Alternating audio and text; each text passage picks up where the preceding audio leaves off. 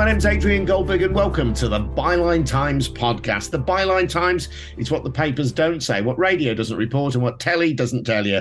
This time, austerity too, with new Chancellor Jeremy Hunt warning of deep spending cuts. What impact will that have on a society where many people are still reeling from the effects of Austerity One, introduced by David Cameron and his Chancellor George Osborne? We'll be hearing in a moment from the Byline Times Chief European and Social Affairs reporter, Sian Norris. Before that, though, just a reminder that the Byline Times podcast is funded by subscriptions to the Byline Times, our must read monthly newspaper, which has exclusive content that you can't read anywhere else. We can report without fear or favour because there's no billionaire or shadowy corporation telling us what to say. Our funding comes from ordinary subscribers, people like you. So if you can, please subscribe to the Byline Times. More details at bylinetimes.com.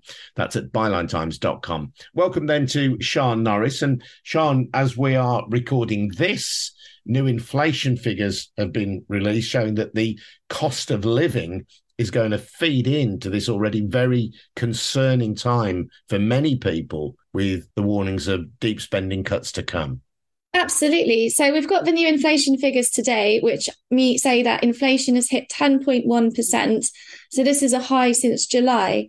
And obviously that's very concerning. But when you look deeper into the figures, there's an even more worrying statistic because food inflation has hit 14.6%. And this is the highest in 42 years.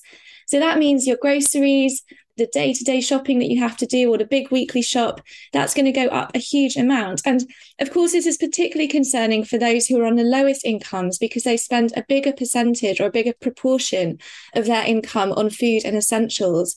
And I mean, this is something we, we've all felt, right? Every time you go to the supermarket, it feels like the cost of, of food is going up and up and up. And while I know that some supermarkets have taken efforts to try and keep costs down and keep prices down, we all have had that sort of feeling of like, oh, hold on a second, my weekly shop is costing a lot more than it used to do about a year ago or six months ago. And people will be familiar with the rise of food banks. I've spoken to people, you've spoken to people who are in work, people who've got jobs, trying to bring up their families but who do need food banks to sustain them. It isn't just a case of if you're a homeless person or if you're unemployed anymore that you need this kind of assistance. Yeah, absolutely. So last month in September, I went up to Shotton in North Wales, which is the town that my family's from, and went and visited the food bank there. And and this is the message that everyone is saying, like the people in the food banks, that it's a very different group of people who are coming through the doors obviously you're still getting those individuals who are unemployed or you know aren't able to work for whatever reason or in temporary accommodation or facing homelessness but increasingly they're saying well we're seeing people who used to be okay people who might have a nice house people who might have a good car but just can't make ends meet month after month after month and this is particularly the case for families who might have children or particularly someone that they're caring for, like a sick relative or an, an unwell partner, are becoming more reliant on food banks. And then the more people need food banks, the more donations are required. But obviously, all of us are feeling the pinch, so we're less likely to donate to food banks. So you end up with this real vicious circle. And I think you know, one of the statistics that I've kept coming back to this year over and over again is that 1.8 million children are now living in deep poverty. And deep poverty is when you can't afford the most basic essentials. And it's just, how can we be in this position in 2022 when professionals like nurses, teachers are going to food banks because they can't afford to feed themselves and their kids, when 1.8 million children are growing up without even access to food? It's really scary. And unfortunately, this is October it's just going to get worse over winter as the temperatures drop, as heating bills go up. You know, you need sort of more hot meals. You can't live off salad or and things in in the winter, and I, it's a scary time. Indeed, and the government has said, hasn't it, that its assistance to help people with their fuel bills over the winter is only going to last six months. After that, they're going to move to a situation where aid is more closely targeted. But that's going to mean many people who felt, well, okay, at least now energy bills are going to be covered after this six month period are going to be left to fend for themselves when it comes to heating and lighting and so on. I think what's really been highlighted by this energy crisis is that it's not just the poorest households that are in trouble. It's people who have got quite nice pensions or have paid off their mortgages, but are suddenly having to dip into their savings because they can't afford their energy bills anymore. It's it's again, it's that sort of middle class professional who is suddenly, oh well, I can get, you know, I've got a nice flat, I I have a good job, but my energy bills have gone up from or doubled overnight. And so it's not just the kind of when we think about targeted assistance, I think the government is often thinking like those on the lowest incomes. But the fact is, people who have always sort of considered themselves all right, or what Theresa May called for just about managings, and now facing really, really different pressures than they were a year ago. That kind of conversation reminds me of something I was watching last night about free school meals. You know, we have children on free school meals in England when their parents earn less than 7,000 but that leaves 800,000 low income children in low income households who aren't entitled to free school meals. And again, maybe a few years ago, they would have been just about managings. They could get their kids to school. They could give them a, a packed lunch. But nowadays, families are finding it increasingly difficult. So the problem with targeted support is while it is always welcome, it's like, who is the target now? Because it's not necessarily who we thought it was a year ago, five years ago, 10 years ago. Yeah, I think the threshold for accessing free school meals is a household income of £7,400 a year. There are many people on universal credit, so who the state acknowledges need help to live, who nevertheless do not qualify for school meals. And I stand to be corrected on these figures, but I think in the London area, something like 40% of children whose families are on universal credit do not qualify for school meals. In the West Midlands, something like 25% of children whose families qualify for universal credit don't qualify for school meals. So the threshold for this assistance can sometimes be very, very low indeed. Some yeah. of this, of course, is caused by global issues, isn't it? We've got rising interest rates around the world, but they have risen particularly sharply in the UK following mm. Kwasi Kwarteng's disastrous mini budget that will put up mortgage costs for people. I was speaking to somebody.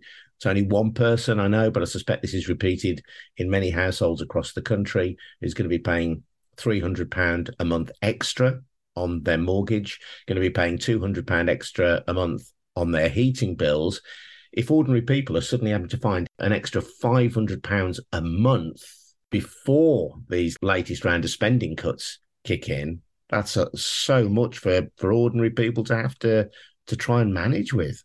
Absolutely. And again, it reflects that shifting issue around the cost of living crisis that it is people who you know are just about managings or the people who have quite a nice house and have been you know got a mortgage on a low interest rate are suddenly facing these huge increases at the same time that their food is going up 14.1%.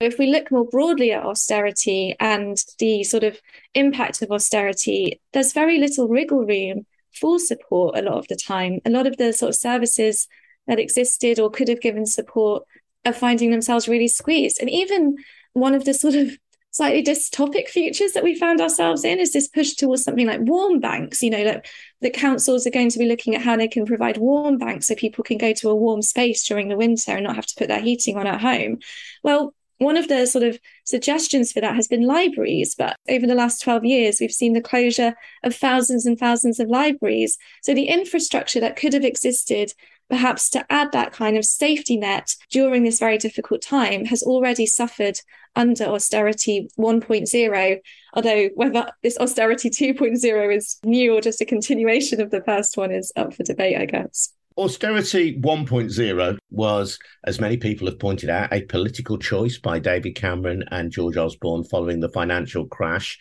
There were other economies where people were more inclined to borrow money to invest in new projects, but the government decided that its route to sound money would simply be to cut public spending.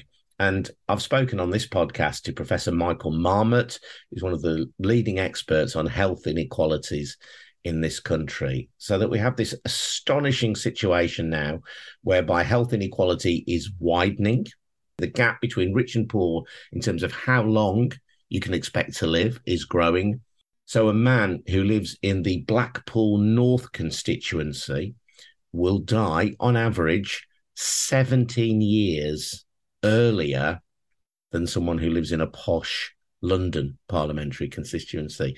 17 years. The life expectancy of women has declined in one in five areas in England. Now, there are many things that feed into that, but we know that poverty is one of the key determinants. So, this is not just about people struggling to get by, maybe not being able to have Netflix or Sky television or whatever. This is truly a matter of life and death. That's this really scary thing. And I think the health inequality data that the Mar- Marmot Review and have come up with is some of the most shocking data that I've ever seen. And it's also not just about the life expectancy it's a healthy life expectancy. So men and women living in, in much poorer or more deprived constituencies can see a longer period of their lives where they're very ill or struggling with health conditions than someone who's in a wealthier constituency. And this is where you get into all of the ways that it's interconnected because obviously if you are living for longer with a severe health condition, then you're going to need more support from the health service. And of course, the health service has seen real term funding cuts since 2010, with the exception of the coronavirus pandemic, the lockdown period, when there was a lot of money pumped into the health service.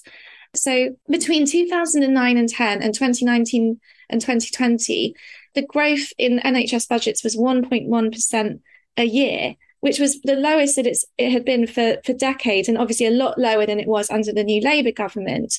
And already this year, we've got new analysis from the NHS Confederation that confirms that extra costs needed for the health service means that it's facing a real terms cut in funding of between 4.4 billion and 9.4 billion, depending on inflation. And so, what we've got is a situation where people who are living in more deprived communities are getting sicker, are living with long term health conditions for longer. And yet, the NHS is struggling to meet the demands of those increased health needs, which then means that people don't get the treatment they need or are waiting longer for the treatment they need, which means they get sicker and which means they die younger.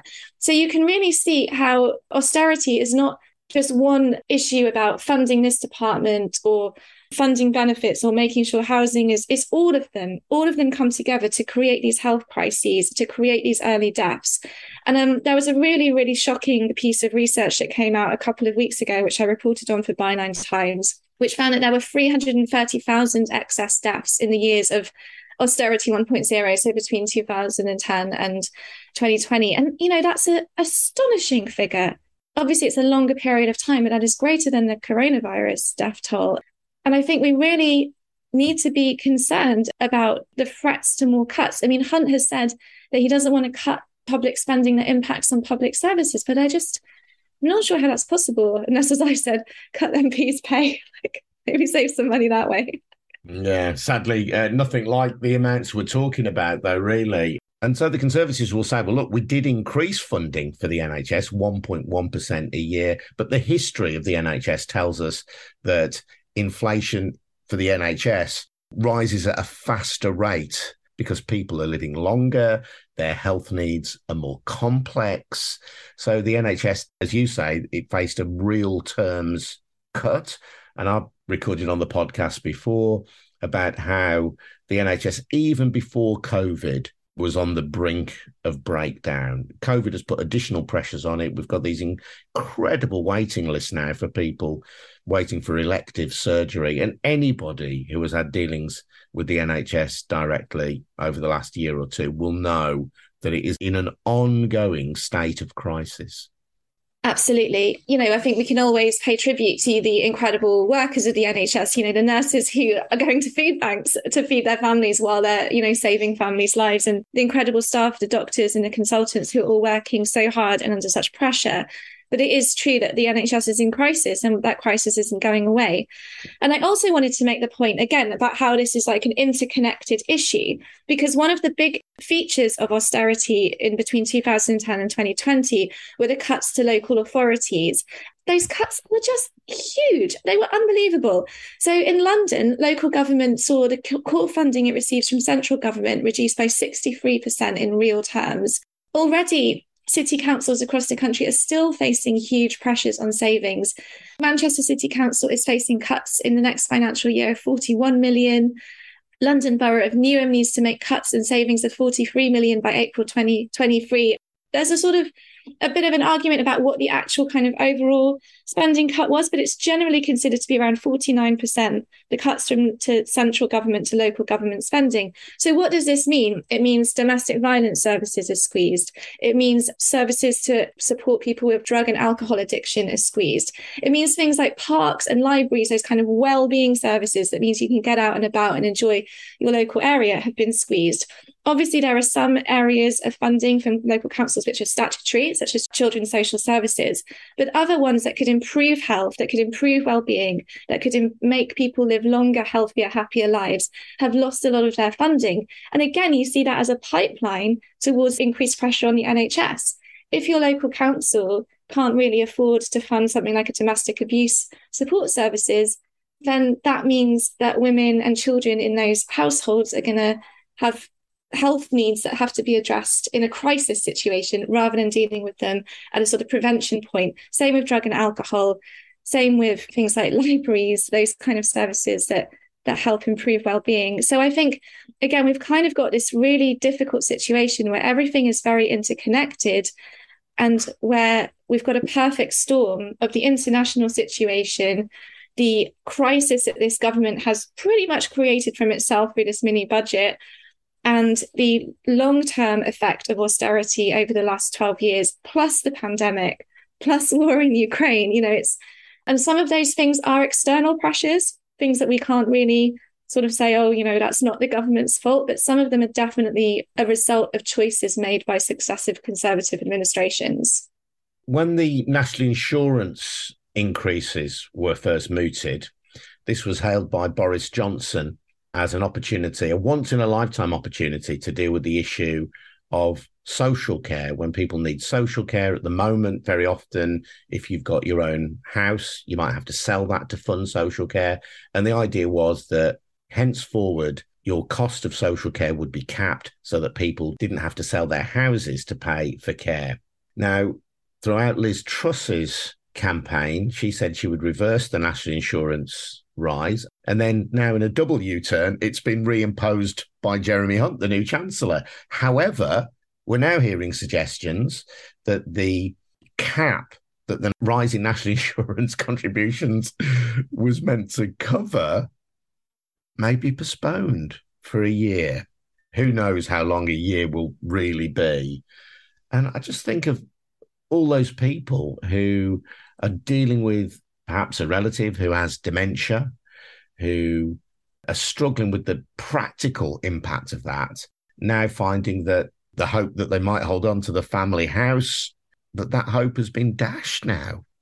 It's the cruelty of broken promises and broken commitments.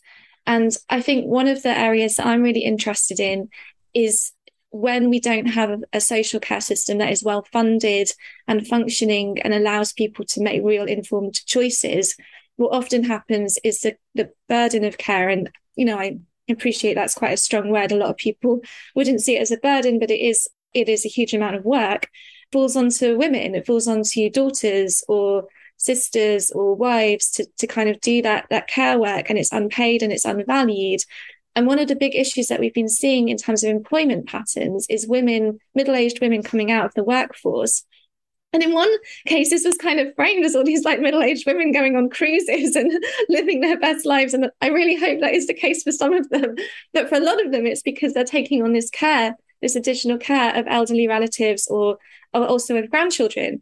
And I think that we've got this real issue where we're kind of outsourcing something that needs to be looked after by the state to onto women's shoulders and obviously that's a generalization like men are obviously taking on that care work too but it is overwhelmingly women who both working in the sector and who do the unpaid care work.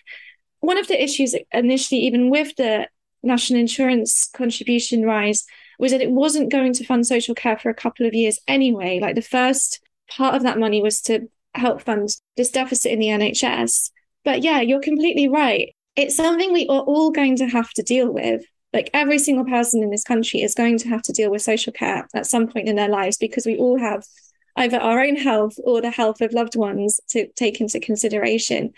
And yet it is always being treated as an afterthought.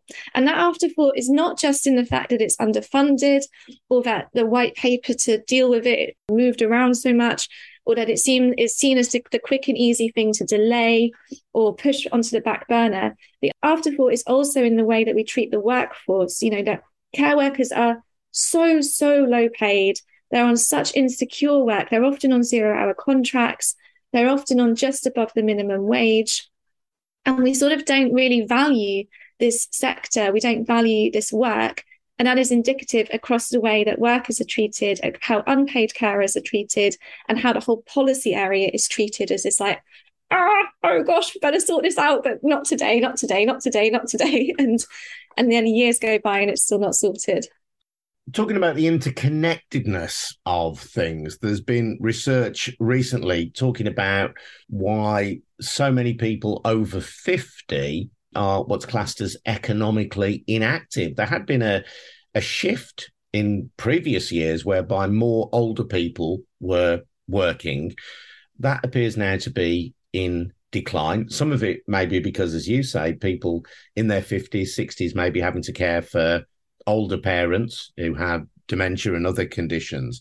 But there's also evidence as well that many of those people in the over 50 age group have ongoing health conditions and need support, which isn't there in the workplace and crucially isn't there in the NHS. Yet, if we want to generate growth in the economy, which the government says it does, then we need to support those people back into work. But at a time of cuts, when the NHS is already on its knees, it's hard to see where that support's going to come from. I think it goes back to what we were saying near the beginning of this conversation about the the sort of health inequalities and the fact that people are living longer with severe health conditions, particularly if they're living in deprived areas or on low incomes. And you know, one of the sort of constant arguments that come out over and over and over again about benefits and universal credit and welfare is that we need to get people back into work. We need to get people working and off benefits. And this both ignores the fact that so many people are on in work benefits because of a low pay, precarious working culture but also that some people just can't work. Like and that's okay. Some people have health conditions that mean they are unable to go to work or they have caring responsibilities that mean they are unable to go to work. And those people need to be supported by the state and by a system that values every single individual for what they bring to, to life to their families to their friends to their loved ones. And and not see everybody as a kind of worker bee who can be measured by how much GDP they're generating uh, every minute of every day but I do agree that it's too easy for workplaces to see people with additional health needs as a barrier, as opposed to thinking about how we can make work work for people who have various health needs or who need extra support and actually really enrich our workplaces by being more diverse and more open as opposed to kind of shutting things down as we often do. The government will say that the money simply isn't there. So we do have to cut our cloth accordingly. Where do you stand on that? I do very much believe in a high tax, high welfare society. And in fact, every time I pay my own tax bill as a self employed freelancer, I'm like, I believe in a high tax, high welfare society to sort of lessen the pain of having to pay tax. But I, I, you know, I do think that there's a huge amount of opportunity to introduce taxes on wealth on those who are earning vast amounts of money or storing vast amounts of money. And so I'm very supportive of Labour's policy to end the non-dom tax status, you know, to bring in that wealth that is being generated and to use it to fund public services and to create a fairer and more equal country. I'm also in favour of windfall taxes. Again, like that was a Labour policy which the Conservatives have sort of brought on board. And I also think we do, you know, need to borrow to invest in infrastructure the infrastructure in this country is really struggling a lot of the time. And we know that investing in green infrastructure, particularly, is absolutely crucial, not just to our economic future, but to our country's future and to our globe's future. You know, we're in this climate crisis. And if we don't invest in green infrastructure and green jobs, we're going to be in real trouble. And yet at the same time, that can really generate work, generate productivity, and create a, a wealthier, healthier society. Many economists do say, don't they, if you give rich people more money, perhaps through tax cuts, if you give rich people more money, they save it because they can. If you give poor people more money, they spend it because they have to. And that actually generates more energy in the economy. Trickle down, which was one of the pillars of Trussonomics, obviously now reversed, mm. doesn't work. And giving ordinary people more money in their hands is generally acknowledged, I think, by most mainstream economists to be a surer way of ensuring economic growth. Absolutely. And again, it almost takes us right back to the beginning of this conversation, which is why when we look at these food inflation statistics, we know that that impacts those on lower incomes more because they spend a greater proportion of their money on essentials. So, yeah, when you give people with smaller incomes money, it gets spent. It doesn't get sort of hoarded away in little special places where it can't ever be spent and to enrich the economy. Sian, thanks very much indeed. Sian Norris, the Chief European and Social Affairs reporter of the Byline Times. You can read more from Sian in the latest print edition of the Byline Times and also online at bylinetimes.com, which is where you'll find details of how to subscribe to the Byline Times. Don't forget that paying for the monthly newspaper, which is a great read in its own right, helps to fund this podcast. So go on, if you haven't done it already, please go and do it. Head over to bylinetimes.com and take out a subscription. Sub start from as little as £3 a month. I'm Adrian Goldberg. This has been the Byline Times podcast. We'll see you again soon. Cheers now. Bye bye.